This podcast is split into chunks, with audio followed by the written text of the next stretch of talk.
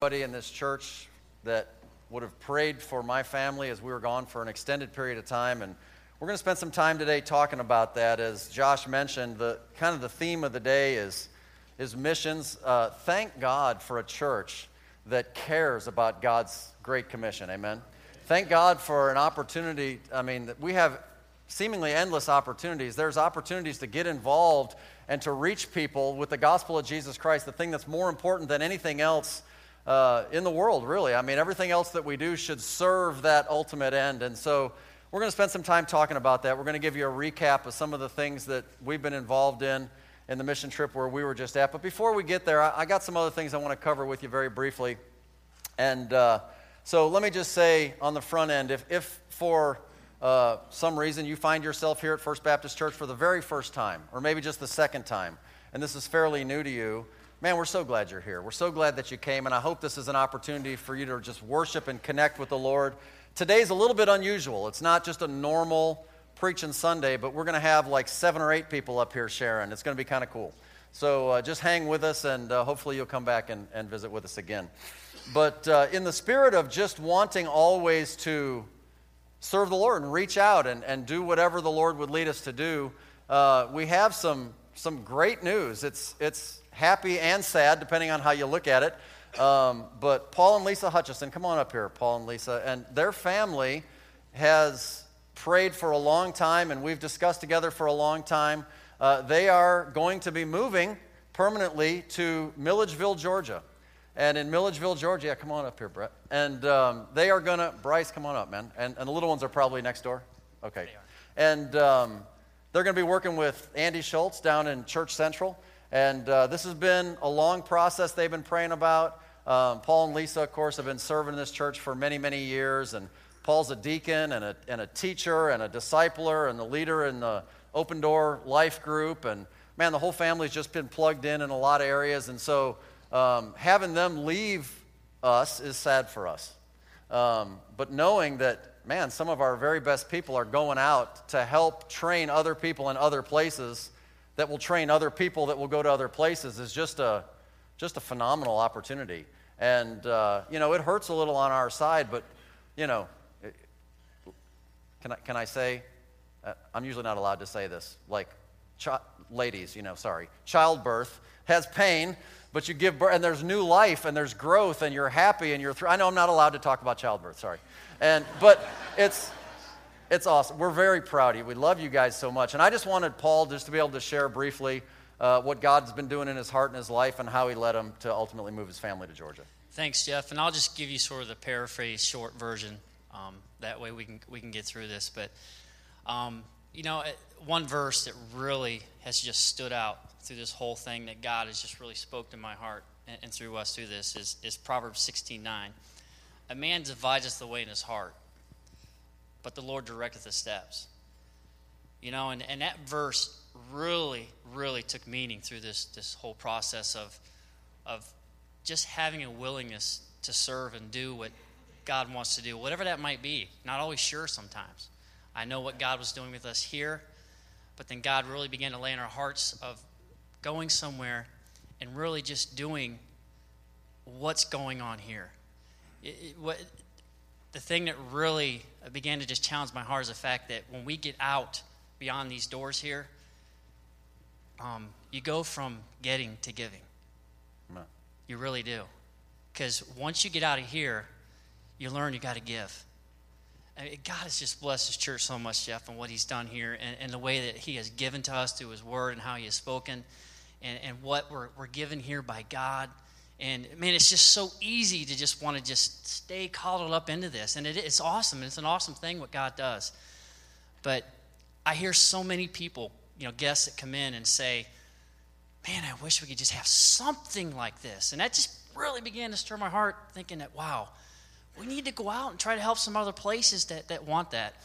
And so the one key exciting thing that we're looking to do down in Milledgeville at, at Church Central is in the next year, or two, we're going to be uh, actually taking a whole year aside there for the LTI, and we're going to be teaching church history. And um, guys, that's going to be sort of the heartbeat of, of what God's going to do with that church. And I know that's kind of what really set this place off here. And God's going to set that opportunity there at Church Central.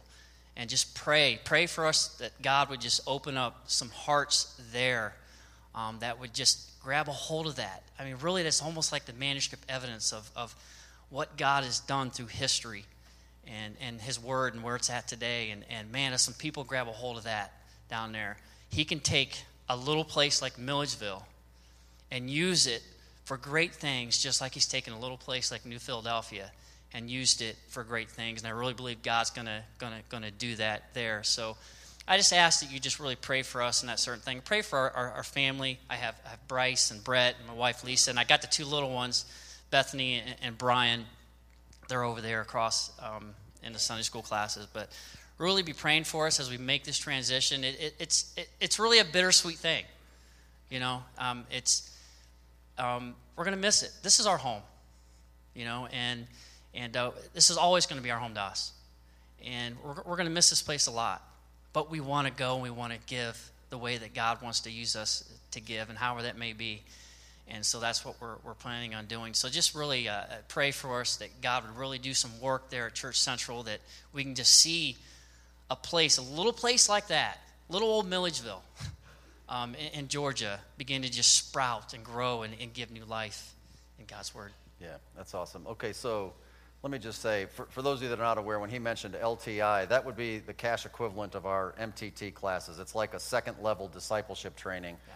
And Paul and Lisa will be involved in helping that church develop their teaching ministry, a gift that Paul has. And so uh, that's why the permanent move. And, and let me just say, man, we love you guys, and we're going to miss you like crazy, but we're so excited. I mean, it, it's here's the, the theme of the day is it's worth it to serve the Lord. It's worth it. And it, it costs you something, there's a sacrifice involved, but it's worth it because there's so much joy on the other side that maybe you don't even realize yet. But there's going to be joys for you waiting that are going to be so exciting, as well as the fact that we'll just continue to rejoice together in what God's doing. We're invested in that church ministry as well, and so, it's so exciting that you can go down and join them. Church, will you just join me as we pray for this family. And then when the service is over, I'm just going to ask you guys, gather your kids or whatever, but just be available out in the lobby so people can meet you okay. and that sort of thing. And you can hug them and love them, tell them you're going to be praying for them and that sort of thing. Let's just, let's just pray for the Hutchisons. Lord Jesus, we love you so much. And we're, we're thrilled, we're, we're rejoicing in the fact that you have chosen to take this family and to relocate them to a place where there is great need and there's an opportunity and, and there's a place that that has some momentum, but they need more help, and you have chosen to move this family to go help them do that. And, and that means that you have a plan. That means that there's fruit waiting. That means that there's people who are hungry who need to hear. And, and Lord, at the end of the day, it's you, you and your spirit and your word, and, and using this family, your people, to go and to help them get it done. I pray for safety and, and just all the logistics of their travel, but I, I just pray for good health and good spiritual health and a smooth landing and, and, and deep, good friendships with new families that love you down in Georgia and opportunities for fruit, that many people will come to know you. And, and this ministry will not just be a ministry of addition, but of multiplication, as people are invested in and they learn to grow and lead others. And Lord, we'll for sure miss the Hutchisons, but certainly they'll be back, and certainly we can visit them. And and Lord, we'll just pray and continue to stay connected through you and your Holy Spirit. Use them, bless them, and give them great fruit. We pray these things in Jesus' name. Amen. Amen. Thank you, guys. Thank you so much. Okay, so let me just say this. Um, like I said, it's great to be back, and, and I'm so, so very thankful for everybody that pitched in and helped make sure that everything kept moving forward while I'm not here. Obviously, this is a big ministry. Obviously, it would be ridiculous to think that, you know, I have that much to do with keeping everything going forward. But specifically on Sunday mornings, you know, I invited two very good friends to come and speak. Kenny Morgan came in and did three weeks, and, and he's a great friend, and I had a lot of good reviews from a lot of people. I just loved, enjoyed hearing the Word of God through Kenny. And then Mike Schultz as well was here, and Mike's up here in the balcony. And thank, thank you, Mike, for coming and filling in and helping us. And just great encouragement. Man, I listen. These guys are, are not just my friends, and they are my friends, but they're, they're guys that love God and have proven ministries. And, uh, you know, thankfully, all these messages go online. I, I listened to them all. I was encouraged. I was fed.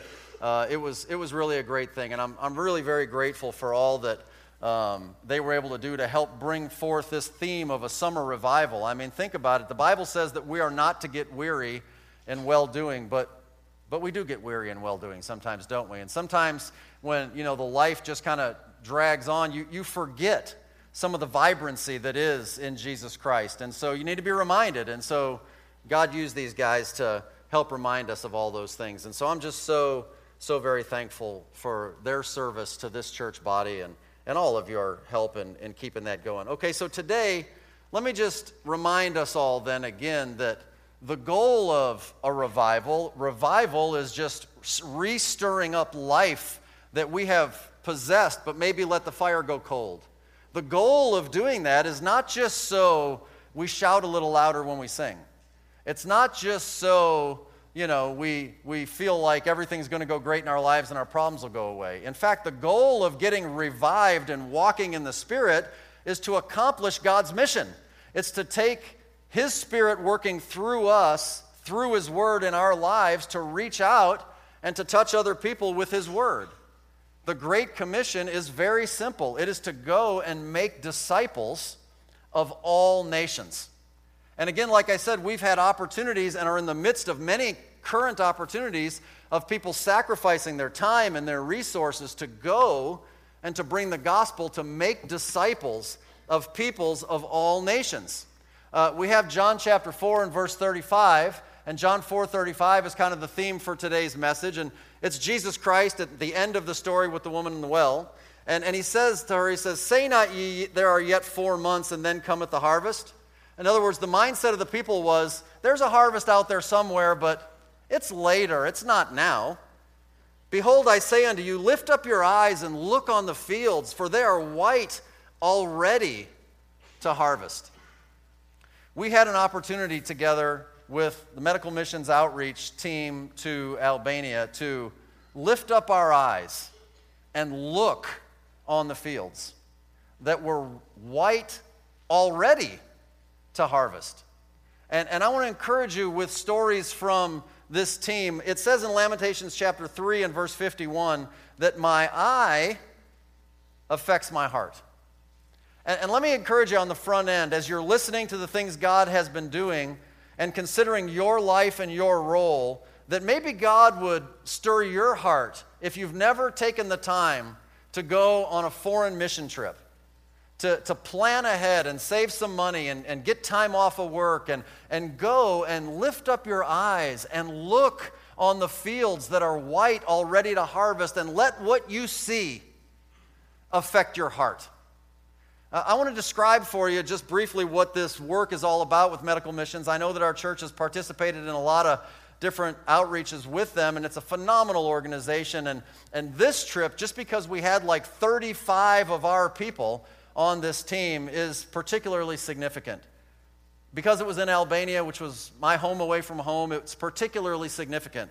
And so let me just describe to you. Uh, I'm, I'm going to read the names of the people that were on the team and the areas that they worked in. And if you're, I know some people are on vacation and some people are doing other things. If you're in this room and I read your name, just stand up, okay? Chris Wood, if you're here, just stand up. I'm not going to wait for everybody to look around. Chris Wood, Grace Fatangeli, and Marisa Bartel all worked in the area called triage. Marisa, you can stand up. It's okay. Grace is up there. Okay, great.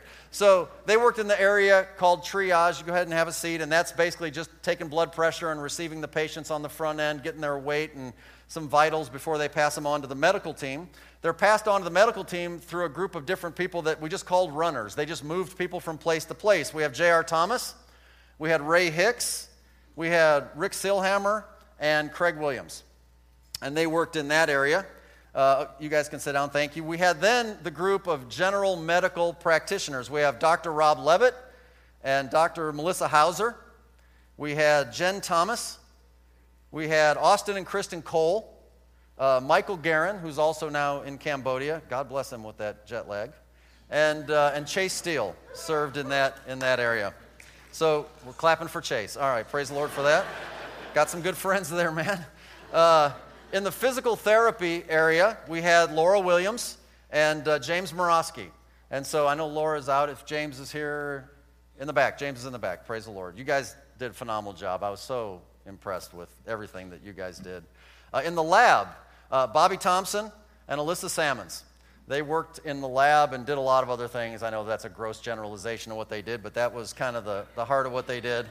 In the dental area, Dr. Tom Steele, uh, Dr. Uh, Malcolm Taylor and Peggy, uh, Heidi Salmons, and Linda Hobart all worked in the dental area. You guys just stand up, man. I know we, people are in church today. All right, there's a few of you. God bless you. Okay, awesome. And uh, we got some photos, so there you go. And uh, in the vision clinic, the vision clinic takes the most amount of patients as anybody. And, you know, poor Tom Perkowski is the only physician. Tom Perkowski, God bless him, man. What a great job he did seeing thousands of people. Unbelievable, uh, tireless work. Together with Wanda Sealhammer, Evie and Riley Steele, Rachel Gibbs, Brooke Horvath, Allie Forrest, Elise Thompson, Maya Thomas, Erla, and Milena Bartel. So, come on, man. You could do it. Don't be afraid. Stand up for a second. Let people see who you are. All right? Thank you. You could sit down. Okay, thanks so much. Listen, I just wanted everybody to kind of get an idea. This is, this is, a, this is a big honking deal.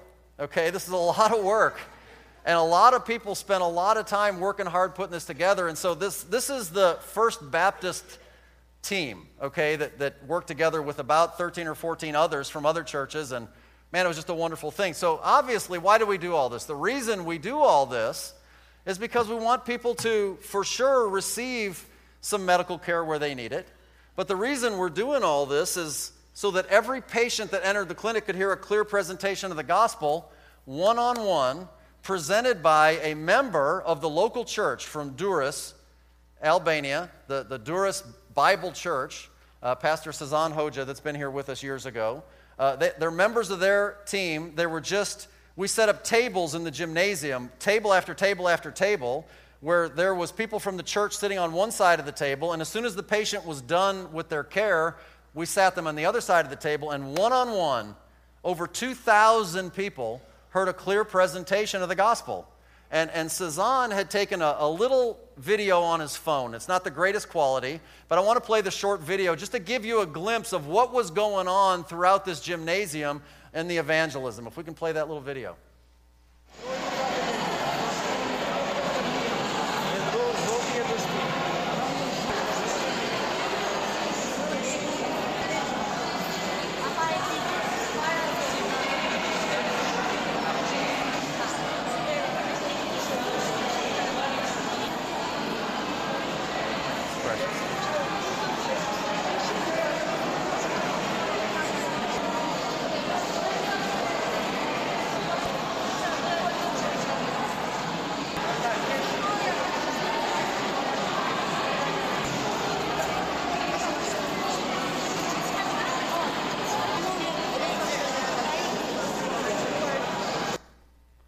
Okay, so I mean that's just so precious. And so the one half of the gym was the vision clinic, and the other half was the evangelism. And all the people that worked in vision could just glance across the room and see person after person after person as the gospel was being shared with them. And a lot of people had their heads bowed right there, and, and they were praying. And listen, y'all know, I, I you know, missions has been my vocation, but it, it's, it's my heartbeat. I believe it's the Lord's heartbeat. I've been on a lot of mission trips, not even counting where I live full time. I've been on a lot of mission trips, and I'm just telling you, this trip ranks up there with the very best, if not the very best trip I've ever been on in my entire life. I mean, God just met us and did some amazing things. And a lot of, I mean, the Lord gets all the glory and all the credit, but I'm so thankful to all the team members, to Bradley Edmondson and the, and the organization of Medical Missions Outreach that just pulled this thing off. It was just a wonderful thing to see. And so, what I, what I want to do is let you hear from some of the team members. Okay, so there's so many, we certainly couldn't bring them all up. So, I've invited like six or seven of them to come up here and just share with you some of their experience. What I've asked them to do is just give an impression of one of the greatest things God did in their heart and life, one of the things that they really learned more than anything else. And I'm just going to read the lineup of people who are coming. Uh, the first one's going to be Dr. Rob Levitt. So come on up, Rob. And uh, after Rob, just so you kind of know your order, as soon as Rob's done, we're going to have Jen Thomas. And after Jen is going to be Brooke Horvath. After Brooke is going to be Rachel Gibbs. After Rachel is going to be Bobby and Elise Thompson. And then after Bobby and Elise is going to be Craig Williams. So Man, just share with us what God was doing. I'm going to have a seat and just rejoice with everybody else. Morning. Um, as Jeff said, I'm Rob Levitt. I'm a general surgeon at Union Hospital. And as you can tell just from your friends and what Pastor Jeff said, it really was an awesome trip. I mean, uh, over 200 people would have responded to the gospel and called upon the name of Jesus uh, to be their Savior. So,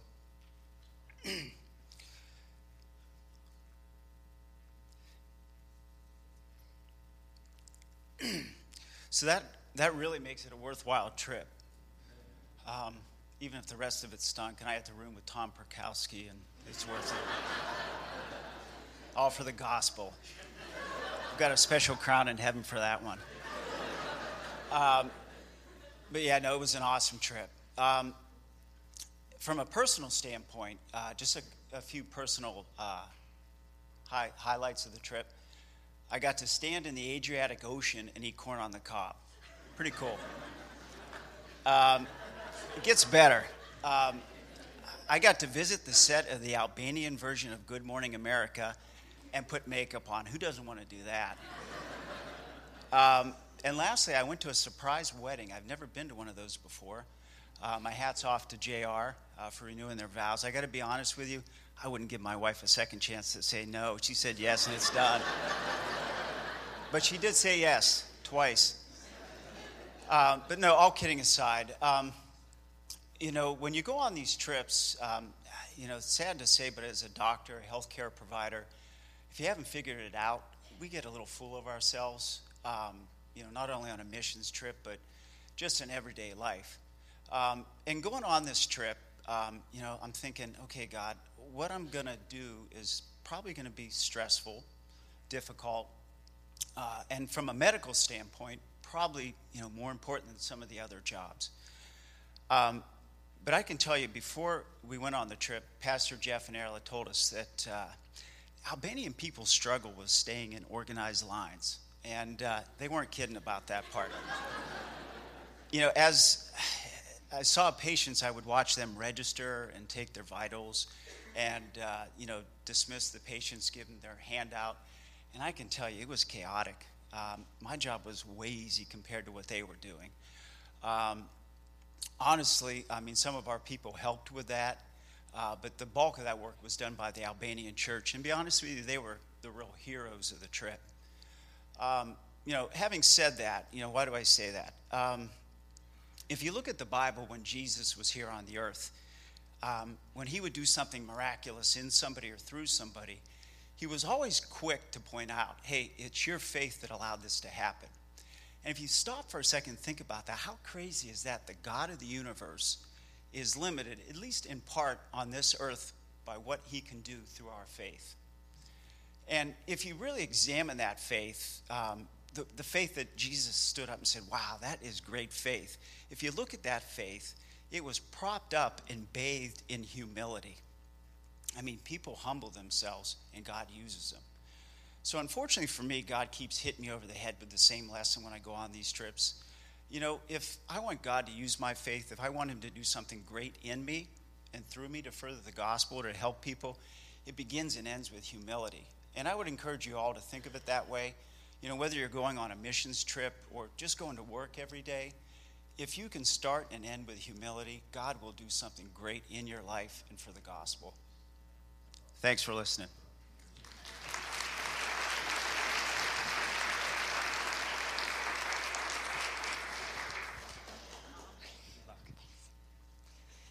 All right, so I'm Jen Thomas.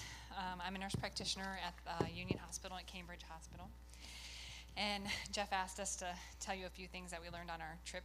So I'm very humbled to be in front of you, and I'll try not to speak too quickly and loud enough.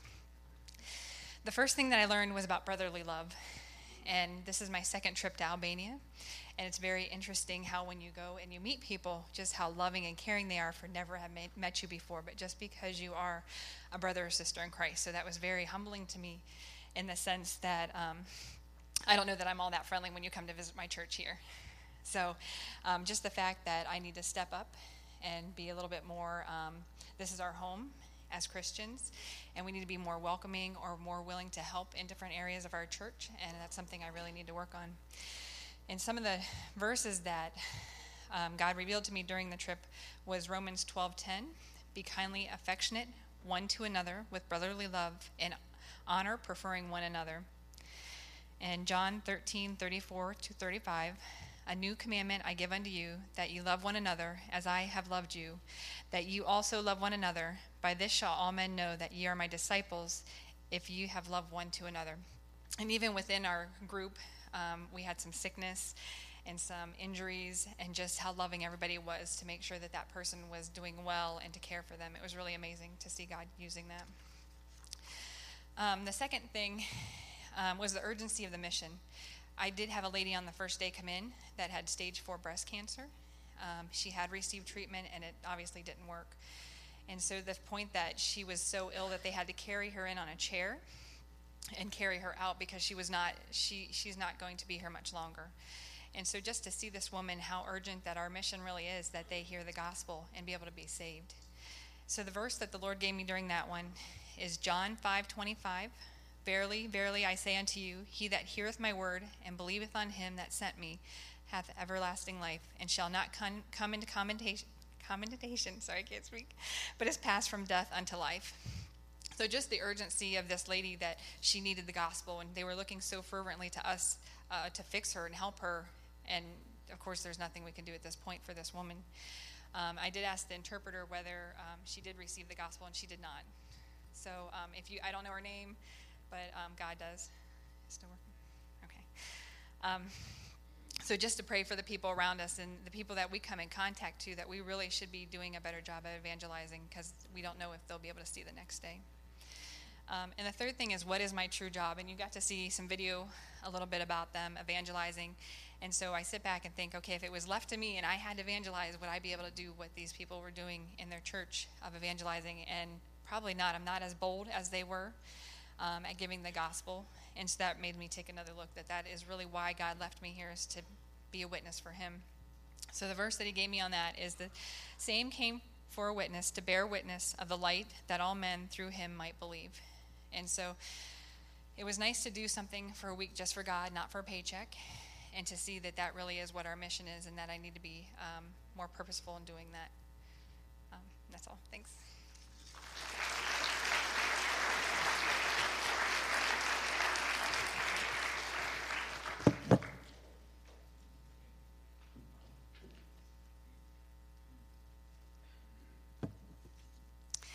Hi, my name is Brooke Horvath, and I would just first of all like to point out, although I am a Horvath, I am not a smooth talker on stage like my husband Kale is. So if you don't mind just bearing with me if I stumble a little bit. Um, but anyway, uh, this trip I was very excited for because although I'm not a medical professional, I do work in Dr. Tom Perkowski's eye doctor office. So it was really cool that I got the chance to go down to a different country and do the same thing that I do here. Um, uh, a couple things that I did learn that God really, you know, spoke in my life and that He t- that He taught me on this trip was just to trust Him with my life and to depend on Him more because Kale can sometimes be my my comfort blanket, and since he wasn't on this trip, it really just stretched me in that way of just trusting and depending on Him. And uh, the couple other things. Um, was just how much he grew my love for his people and the mission field. Um, I was talking to one of the girls in Durrës uh, from the Durrës church, and we were, um, before we had gotten there, they had gone out and passed out flyers to the people in Durrës and just giving them, letting them know we were going to be there, that there was going to be a medical clinic, and um, that Americans were coming to help them. And she said that it was so sad because a lot of them would try and hand the flyers back because they didn't believe that we were coming down to help them and that somebody from a different country would care about them enough to come help them physically. And it just broke my heart when she said that. So there was a day before the clinic that we went out and passed out flyers and, um, you know, just talked to different people, letting them know we were there, that we were there to help them and to help them for free. And um, the, the looks on their faces, they just couldn't believe all these Americans were walking around in their city. And uh, Juliana had said, you know, even though we're passing out flyers, we want them to see you, to see that you're actually here, that you do care and that you are coming and that we weren't lying. And it just broke my heart that, that they didn't believe that. And we would get to the clinic each morning. We would ride a bus there, and we would get there, and there would just be crowds of people just waiting to come in and be seen. And it was just so exciting to be able to give them the treatment that they needed. Um, we would, I was in the eye clinic, like like uh, you guys had seen, and um, so it was really cool because I got to do a refraction. So I would check somebody one on one with um, with a refractor, and so as each person came in, I just tried to pray for them, and you know, just that they would we would not only be able to give them the the physical meet them physically, but also meet them their needs spiritually. And since I was in the gym, I was in the vision clinic, I got to see as after we saw them, we sent them over to the evangelism side. And I, it was so cool to just be able to look over there and just be reminded like, this is the true reason why we're here. We are here to help them physically and with their physical needs. But the true reason we are here is for God's mission. And to be able to see, like you saw in the video, the, the gospel being shared and people getting saved right there, it was just, it was amazing and it just my my love for missions and my love for people has just grown so much more because of this trip and uh, me and Kale are planning. I don't know when or where it's going to be, but we are planning on. We feel like God has called us to foreign missions, um, and and this trip has just really confirmed that in my heart that someday I do believe that we will be doing this somewhere else in a different country. And I just want to thank you for um, thank all the people that made this possible that helped me get, um, whether it was financially or just the people that set up this trip. I just want to thank you very much and know that my life is truly changed because of this trip. Thank you.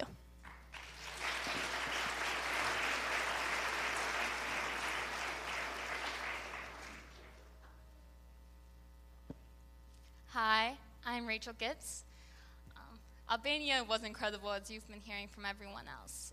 And I have so many stories and experiences from it, but they all center around one truth, and that is that the Lord is faithful.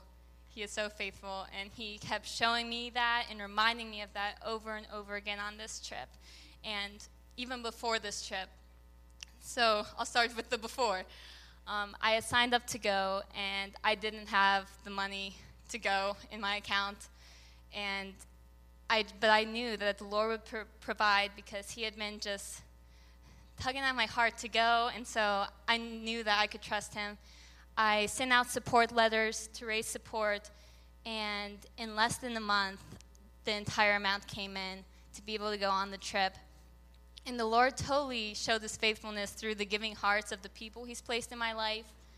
And then, even after that, money kept coming in, and I had planned to give it to missions after I got back from the trip. But with the extra expenses of insurance and other things, it was the exact amount I needed. And so the Lord totally provided there, which was so cool. And then once we were on the trip, um, yeah, I was really sick right off the bat Monday morning. And um, the Lord just gave me the strength to get through, to keep on serving. And I'm so thankful for that. And um, yeah, throughout the whole clinic, I was in the vision clinic, and so as Jeff had said earlier, we were in the school and the gym.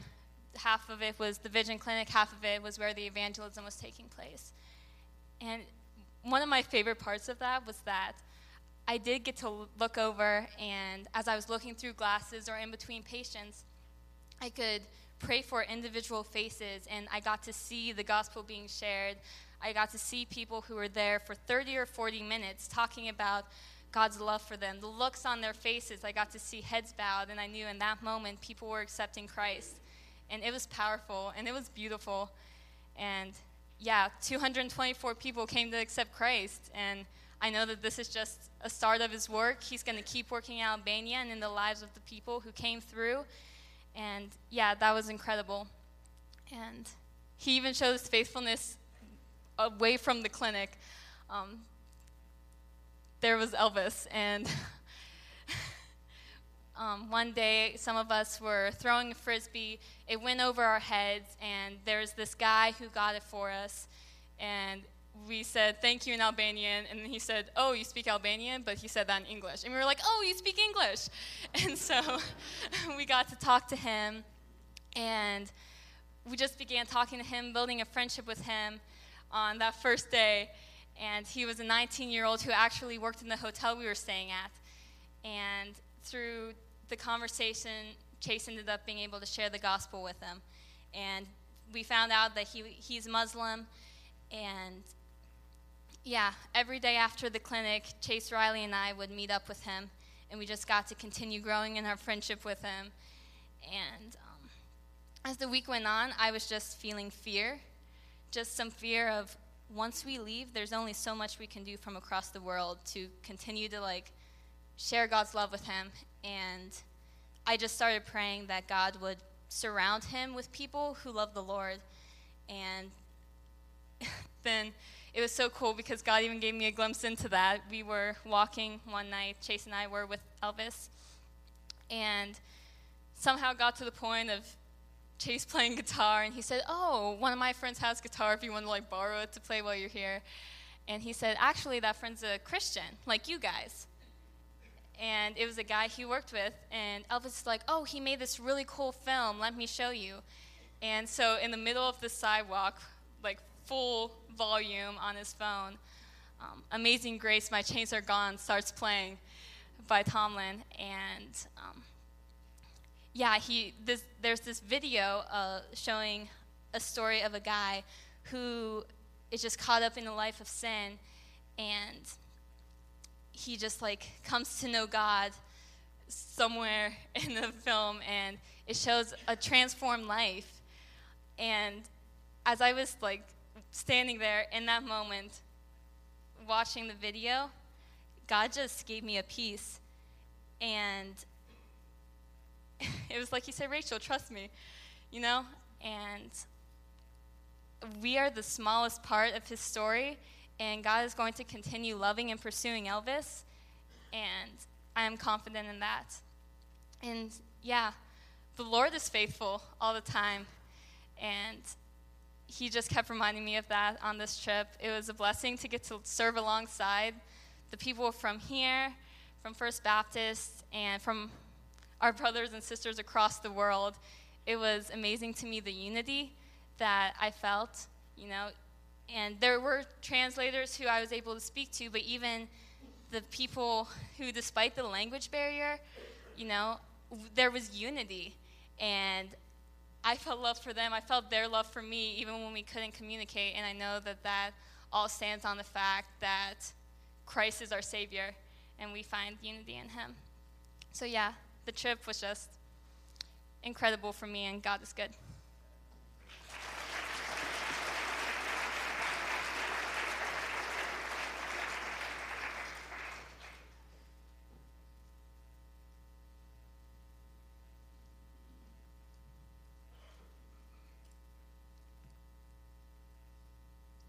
Hi there, I'm Bobby Thompson. Um, I gave my life to the Lord 20 years ago. While reading the Bible, God revealed the personal relationship He desires with every person. Without that relationship, I was outside His family and faced eternal separation from Him with weeping and gnashing of teeth. I counted the cost of what it would mean to follow Jesus, realizing some people in my life wouldn't like that decision, but this was God, Creator. I chose the Lord, professing, whatever, I fully surrender. I'm often brought back to that day as I take inventory of my life. For many months, my prayer has been Psalm 25, verses 5 and 21. Verse 5 says, Lead me in thy truth and teach me, for thou art the God of my salvation. On thee do I wait all the day. In verse 21, Let integrity and uprightness preserve me, for I wait on thee. Initially, I signed up for the trip with Elise and my disciple Tia. In God's sovereignty, soon after signing up, Tia was diagnosed with cancer and no longer able to go. As you think on her, would you pray that she'd be able to go on another trip? I've witnessed the life changing aspect of this trip, and I want Tia to experience God's fullness. I want that for the circle of every person in my life. My specific tasks including lab work and organizing patients to see the doctors in our room. We had cultural and language challenges. The interpreters were very helpful. Several of us had brought candy for the children. We found that waiting adults like getting a treat just as much as the children. we used eye contact, physical touch, and hand gestures to help people understand. Brotherly kindness was displayed during this trip, as in 2 Peter 1, verses 5 through 8. I made a personal surrender to the Lord that I will serve the Lord with my whole heart. I've determined that James 1 8 won't be said of me. One of the interpreters tearfully shared that she witnessed Christ in us. That was a powerful statement. I went on this trip because I'm an overcomer, Revelation 3:21. I have a desire to leave fruit that remains. I want to be an example to my children, my disciples, and my students. I choose to live on purpose, not be comfortable and complacent. I was blessed by learning from other believers in regards to relationships, leadership, and organizational skills. I had true fellowship with other believers, especially the, the people of our church. Iron sharpeneth iron. Check out Proverbs 27 17. I'm reminded that I can bring glory and joy to my Lord.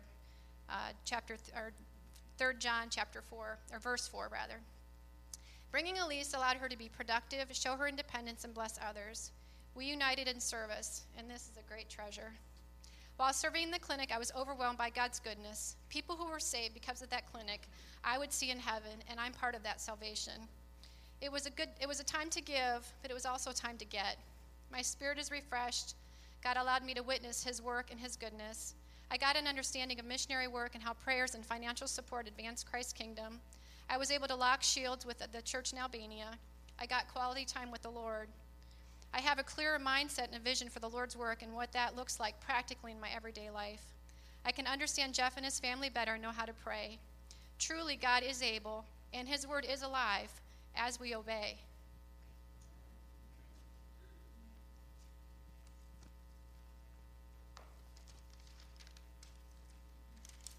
Hi guys, my, my, my name is Elise Thompson. Um, this is my first trip to Albania with my with ML, MMO team, and my first airplane ride. It, Albania is awesome. There is a, a beach my first time. I ate two fish. It's good.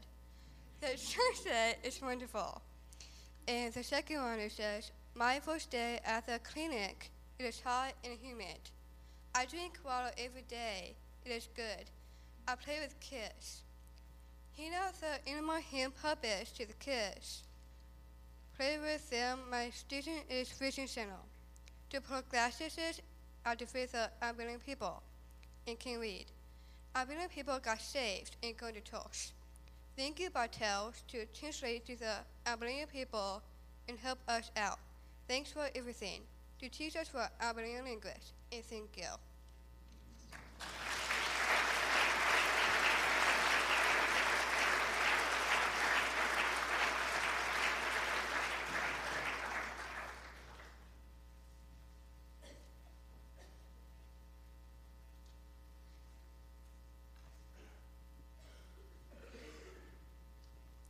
Hear me? Is on. All right, my name's Craig Williams. Uh, that's a better picture of me versus the one they showed for the clinic. It was kind of a, it was an action photo. I never know when it was taken um, because I was constantly in, in movement. And uh, and Pastor Jeff, thank you for turning down the, you know, where icicles are coming down. That's nice. That's nice. Um, first of all, I want to thank everyone for your prayers and your encouragement during this trip. Um, this is was my first missions trip. I've been involved with this church since 1992, but this is my first missions trip, along with my wife. And uh, I wish she were here today. She is uh, uh, doing continuing education um, for her CEUs and stuff up in Canton, so uh, she wishes she was here today. Um, my story on this trip has a lot of parts to it. Um, so I'll try to put it all together at the end in a fairly quick fashion. Uh, my story began basically on the fourth, and what has happened in my life and how things evolved happened on the fourth day of the clinic, um, which was our last day there, which would be on a Thursday. Um, each morning uh, before the clinic started, Bradley uh, started our day with a daily devotion, uh, which was uh, Mark 2 1 through 12. And he gave this, uh, these verses to us a week beforehand so we can read on it, meditate it, so on, so we can be prepared each day. And um, later on, I'll read Mark 2 9 through 12 to you. Um, sometime in the morning, of, on that Thursday morning, Becky Pope uh, is kind of like Bradley's second in command. Uh, she was in charge of all operations on the floor. uh, came to me and said, Your wife needs you right away. And, and Becky said, I'll just replace you, what you're doing. And, um, and I know my wife was down where the labs room was because labs room were, were sharing with labs, uh, chiropractic, and physical therapy. And she also stopped by uh, the, the dentistry part where Linda Hobart, because my wife needed two people at that time. And I didn't know what it was for. Um, so, and uh, from there, um, when I was working down the hallway, I saw Bradley come down. I could see the hallway. It's about as far as from here to the front doors. Bradley was carrying a patient. Not, not just, you know, helping him, carrying him. And they, he carried him into the lab room. Now, what was happening in there, I had no idea. So, um, so we get into, so I, Linda and I, we both get into the room, and I see this gentleman that Bradley had carried sitting down in the corner, and my wife was there, and so we went over there, and I noticed on this guy's feet were different straps. And just, you know, she concocted this thing to make this person's feet go straight. Um, asked my wife, what, what are we dealing We're dealing with a stroke. What are we dealing with? And she, she says, uh, we got the diagnosis of paralysis. But he's able to feel his legs and feet. Um, so he's sitting there, and so, and my wife goes, We're going to walk him. So my wife tells me to get on the left side, which was his weaker side. And Linda was on the right side, and she told us to help him up, but keep your hand out as though our, our arms were as walkers. And so, through the interpreter, through so many, you know, it was very noisy in there because there was chiropractic going on, there was labs, there's patients, there's, I don't know how many people were in there and we pick them up you know, at first because, again, we're going to have them stand. My wife was on her hands and knees in front of this patient, holding his ankles straight as we were hold, as he was holding our arms. And I noticed that his upper body was strong because he was really holding on to our arms. He walked 10 steps. With the help of us three, and his daughter was behind him with a chair in case he fell down. After 10 steps, a lot of sweat, a lot of he sat down. Folks, his eyes were this big.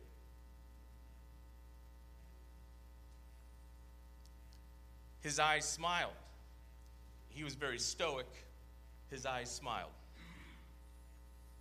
I don't know about you how cool things are when something first happens and you see that and you see the eyes, you know what's happening. So, my wife, she's just, she's cranking on. I mean, she's speaking as fast and as hard, and the interpreter is, is just going on and on and trying to explain something to his daughter and this and this, trying to go in the order. And after a minute or two, she asked the patient through the interpreter, Would you like to walk back to where you came from? He was, Yes. So this time, we barely picked him up. He was able to pivot, and he was in a more forward leaning position as the way a normal person would walk. All the weight was on our arms we were not carrying him at all, and he walked 10 more steps.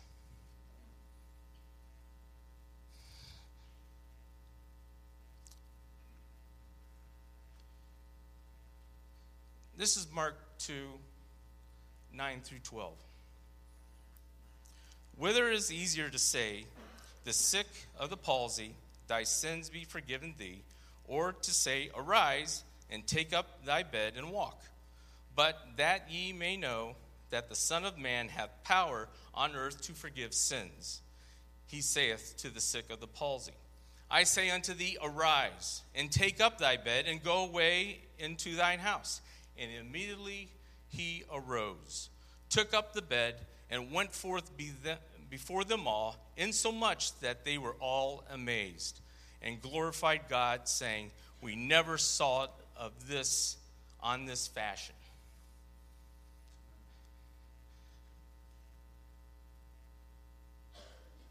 You know, I didn't think of that verse at that time until after we got done walking this patient. Pastor Jeff came in, I, and my wife was speaking to him, trying to get. He needs this gentleman needs AFO braces, specific type of braces to keep his ankles straight, and a walker. We were trying to get that to happen, and again, time was I, I don't know how long we were there, and Pastor Jeff's like, well, what, what had happened? I, I couldn't wait to tell him what had happened. And right away he goes, Mark chapter 2 just happened. And it just like, you know, hit me right there. You know what? And also, all the people there witnessed what had happened because, again, Bradley brought him in. He carried him in, and they were able to see him walk. So, after that, my feet got a little bit lighter. My shoulders was raised up a little bit higher. My load was lighter. And it was our last day, and it was just, it was so great. And so, when we were all put back to school back together, and we were ready to go on the bus. We got on the bus, and I just kind of sat there. I forget who I was sitting with at that time. I was just kind of sat there, had my sunglasses on, and I had tears. I couldn't stop. Because I just witnessed four days of what we did through God.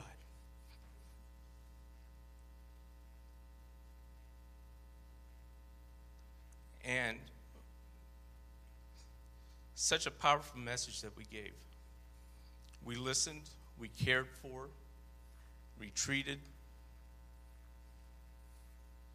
You know, they, we, we saw close to 2,300 patients in the four days. 10, 10% accepted Christ.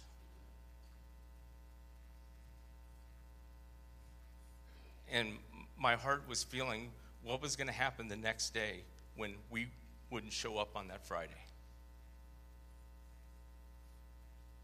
We impacted their world through God. And what happened after that, you know, when we came home, everyone else came back, and my wife and I was able to celebrate. It was our 30th wedding anniversary last month, but we were able to celebrate five days in Rome, and we couldn't help but not tell other people, especially Americans that we met, about how we got to Rome and why we were there. And it wasn't because of our anniversary, it was because of our missions trip. Our first dinner, the first night we were there, someone bought, the people we talked to bought us our, our dinner because of what we did you know, and so they got to hear. And it was so great coming back to America because even the customs person at New York JFK thanked us for our service and our sacrifice of what we've done over in Albania. If you've never been to a missions trip, either because of time, money, or whatever is holding you back, you know what? we've heard it God will provide, and He will reward you a thousand times more. I would like to say thank you very much, and God bless you.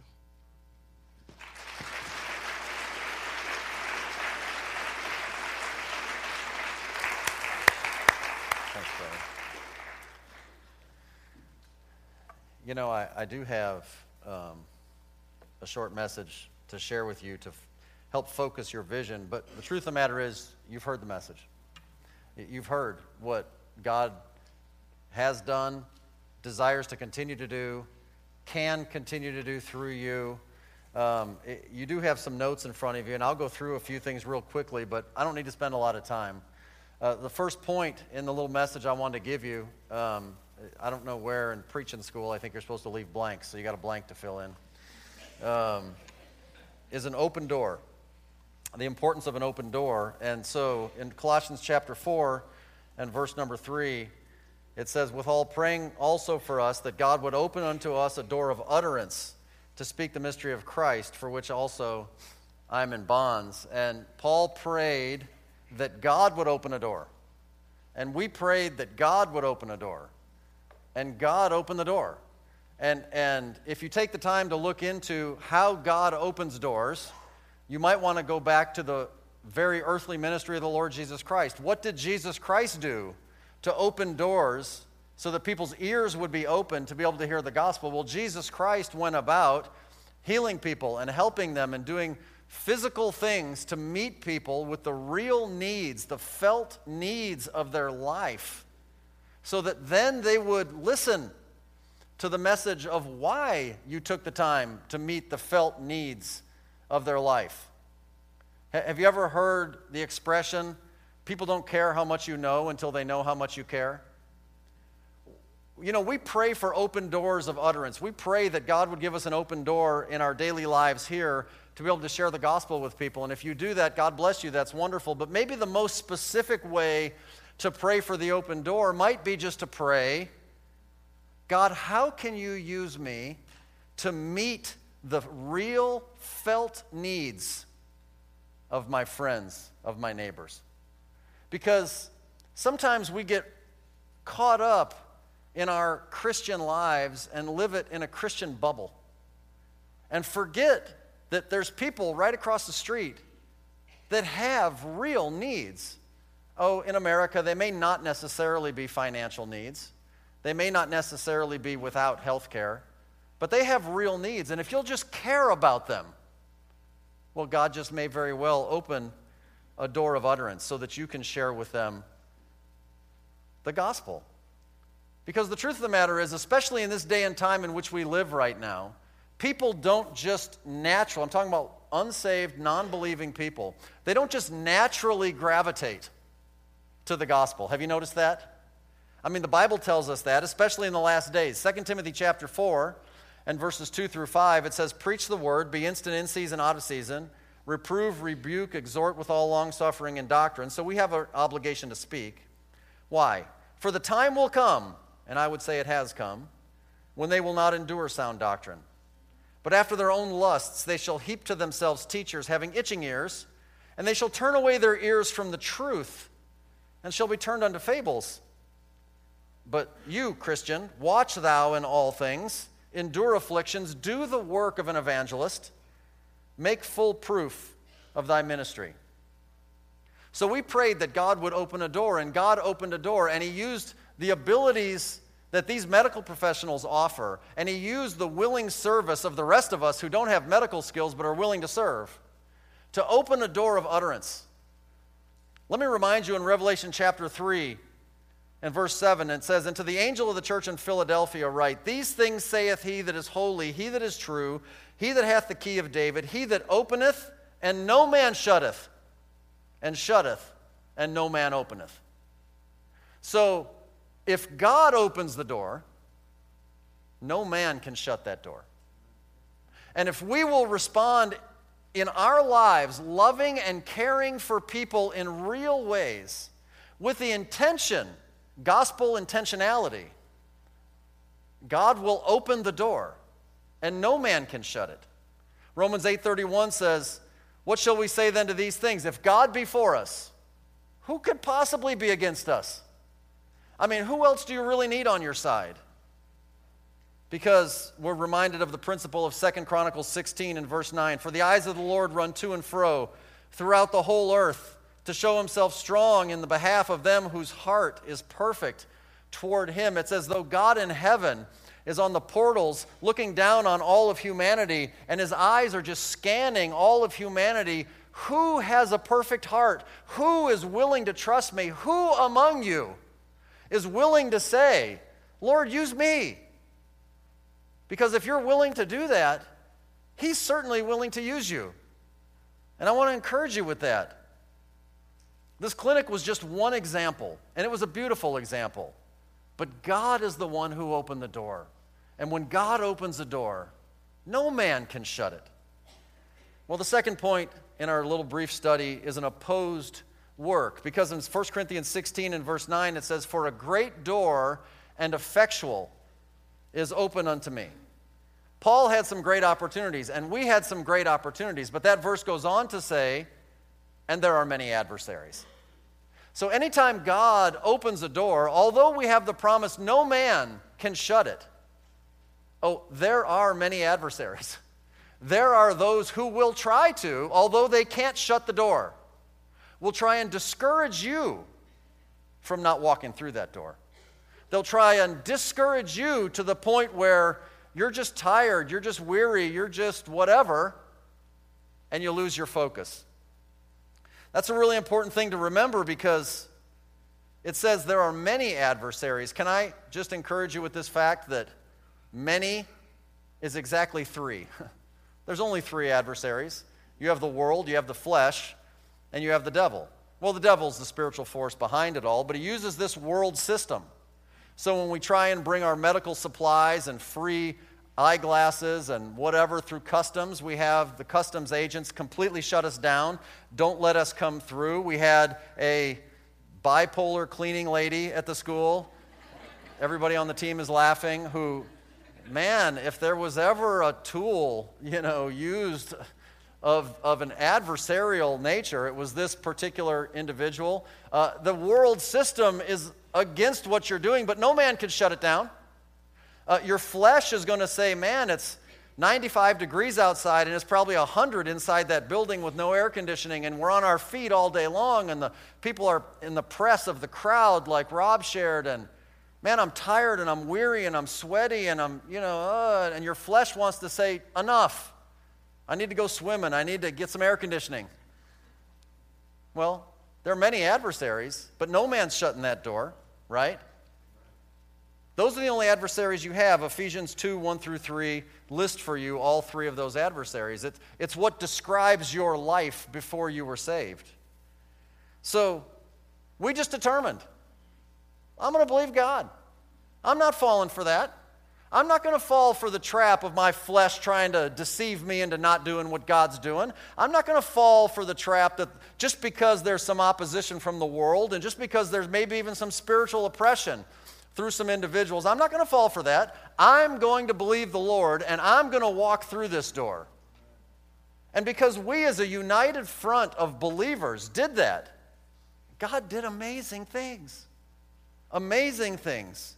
And it was so exciting to see how He did that. 1 Thessalonians 5 and verse 24 Faithful is He that calleth you, who also will do it, friends. He will do it.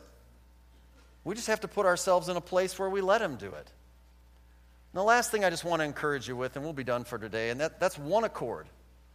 One accord. Philippians 2 and verse 2 Fulfill ye my joy that ye may be that ye be like-minded, having the same love, being of one accord and of one mind. And, and some of those that have been up here have already alluded to how this team that came together really worked together as a single unit. I never one for one minute witnessed any discord in our team. And, and the 13 or 14 individuals who are not a part of First Baptist Church who joined together with us, everybody integrated with everybody else, and everybody got along like we've known each other our whole lives. And listen, that's a work of the Spirit. Because in our flesh, that just doesn't happen naturally. We experienced amazing teamwork. You know what that is? Oh, that's just a simple Bible principle. It's the body of Christ. That's what it is. And the things that we experienced, you all have experienced in your life, and you can experience every single day. You just have to be willing to do it. You have to be willing to realize there's a mission and a goal and a vision that is bigger than me. And you may not like some detail about something that's going on, but I don't really care about that. I can set all of that aside because the mission and the goal and the vision of the gospel and the Great Commission is greater than I am. And who cares if I have a little discomfort? I am here to serve you, I am here to help you. Just imagine if we all did that every day, all the time. Wouldn't that be outstanding? Think how the church truly becomes then the hospital for wounded souls. And think how people come in and really get the spiritual healing that they need. But in order for that one accord unity to take place, the next couple of verses in Philippians 2, verses 3 and 4, require some sacrifice, right? But let nothing be done through strife or vainglory, but in lowliness of mind. Let each esteem other better than themselves. Look not every man on his own things, but every man also on the things of others. How frequently we forget the very simple principle. You don't need a fifth grade education to understand those sentences I just read to you. But do we really apply them in our lives? Listen, the body of Christ needs to sacrifice together to bring many people to Christ. So, Craig shared the Mark II story, and that's the story where there was the guy laid on the bed, and the four friends carried the bed, and all the people were in the house around Jesus, and there was no room, and they open the hole in the roof and they drop him down. Okay, so in that story, know this. If no other application, know this application. It took four people to bring one guy to Christ. If those four guys didn't work together, that guy wouldn't have been brought to Jesus.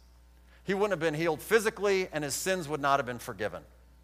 And that's what we need to be a part of. Jesus looked at those four and it says, when he saw their faith. Well, how do you see somebody's faith? Well, because in the book of James it says, faith without works is dead. And so your faith ought to motivate you to live a life that demonstrates something. Amen?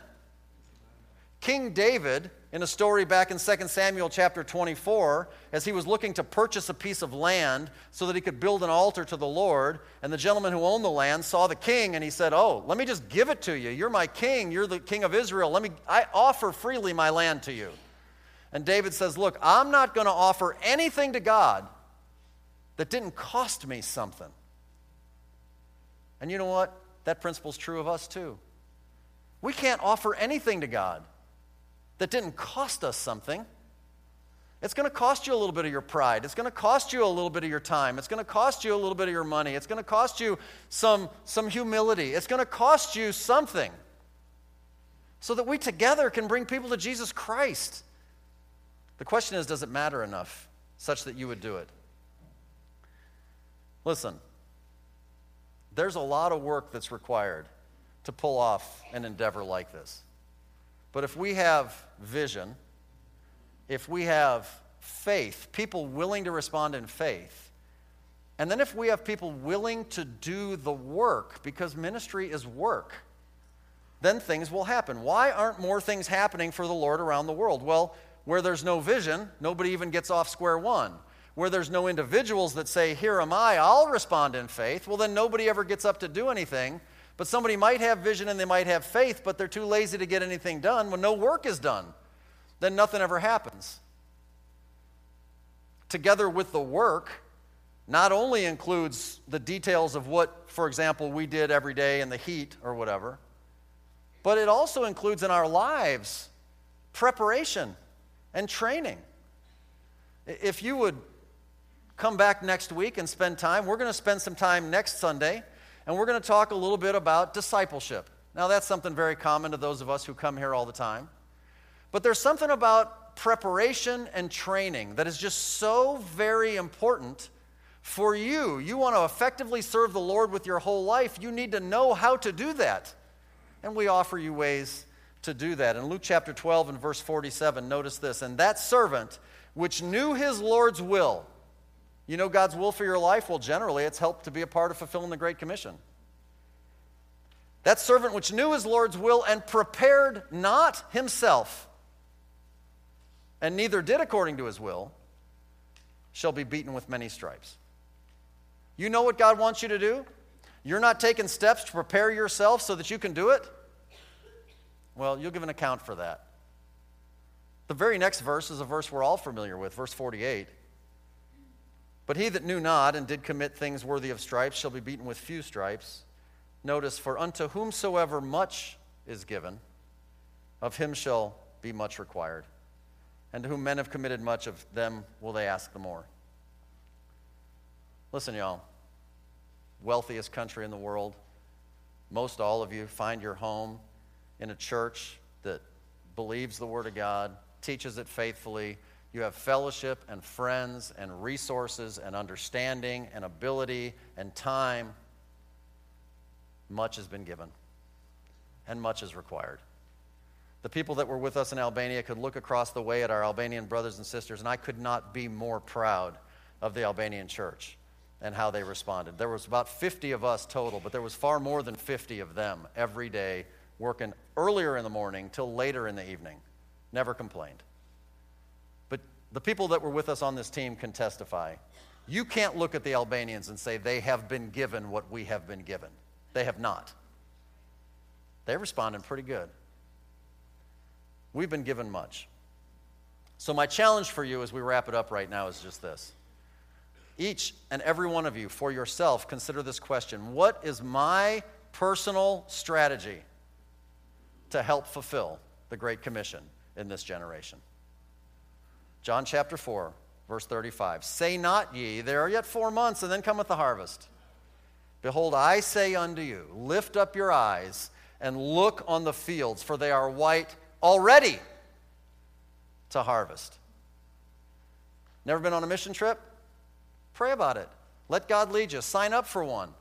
We have a missions conference in the fall. We have opportunities all the time. There's a lot of people that are doing things. Medical Missions is an outstanding organization. They take trips every single month. Sign up for any of them. It's the greatest thing you could possibly do if you've never been on a trip. It's a wonderful opportunity. But whatever God would have you to do, would you just respond to Him in faith as we pray? Let's pray together.